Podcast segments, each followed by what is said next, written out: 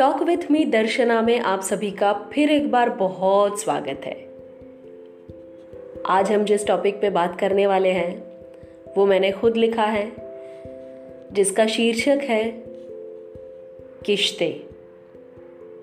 किश्ते हम सभी तो चुकाते हैं, चाहे देर से ही सही। सोचो अगर ज़िंदगी को ही किश्तों में बांटा जाए तो शायद थोड़ी सहूलियत ही हो जाए। मेरा इस पर बहुत गहरा विश्वास है कि अगर कोई हमारी ज़िंदगी में दाखिल होता है तो कहीं ना कहीं वो अपने किश्तों को चुकाने के लिए ही आया है। उसका हिसाब खत्म होते ही वो जाने वाला है। इसीलिए किसी से भी बिछड़ते वक्त अब सिर्फ़ एक ही चीज़ जहन में होती है कि शायद उसके किश्तों का हिसाब चुकता हो गया होगा।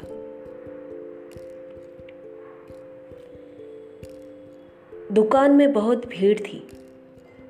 शायद सभी को खरीदारी करनी थी। कुछ लोग अनजाने में ही एक दूसरे से टकरा गए और सामान लेकर अपने अपने घर गए। इस बात से बिल्कुल बेखबर कि उस अनजाने टकराव के रिश्ते चुकाने में कितने साल गुजरने वाले हैं। किश्ते हम सभी तो चुकाते हैं। चाहे देर से ही सही। आपसे फिर मुलाकात होगी अगले एपिसोड में। तब तक अपना ख्याल रखें, सुरक्षित रहे। नमस्ते।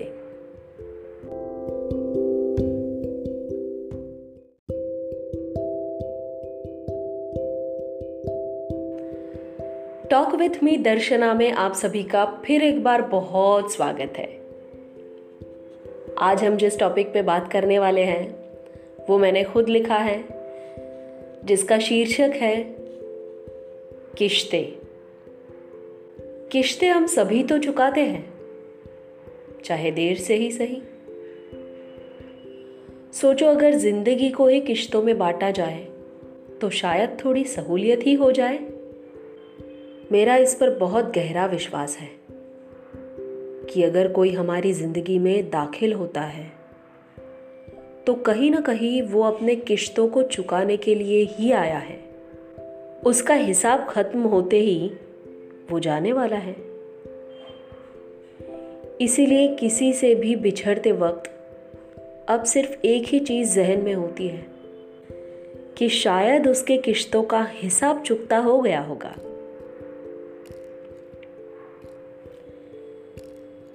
दुकान में बहुत भीड़ थी। शायद सभी को खरीदारी करनी थी। कुछ लोग अनजाने में ही एक दूसरे से टकरा गए और सामान लेकर अपने अपने घर गए। इस बात से बिल्कुल बेखबर कि उस अनजाने टकराव के रिश्ते चुकाने में कितने साल गुजरने वाले हैं। किश्ते हम सभी तो चुकाते हैं, चाहे देर से ही सही। आपसे फिर मुलाकात होगी अगले एपिसोड में। तब तक अपना ख्याल रखें, सुरक्षित रहें। नमस्ते।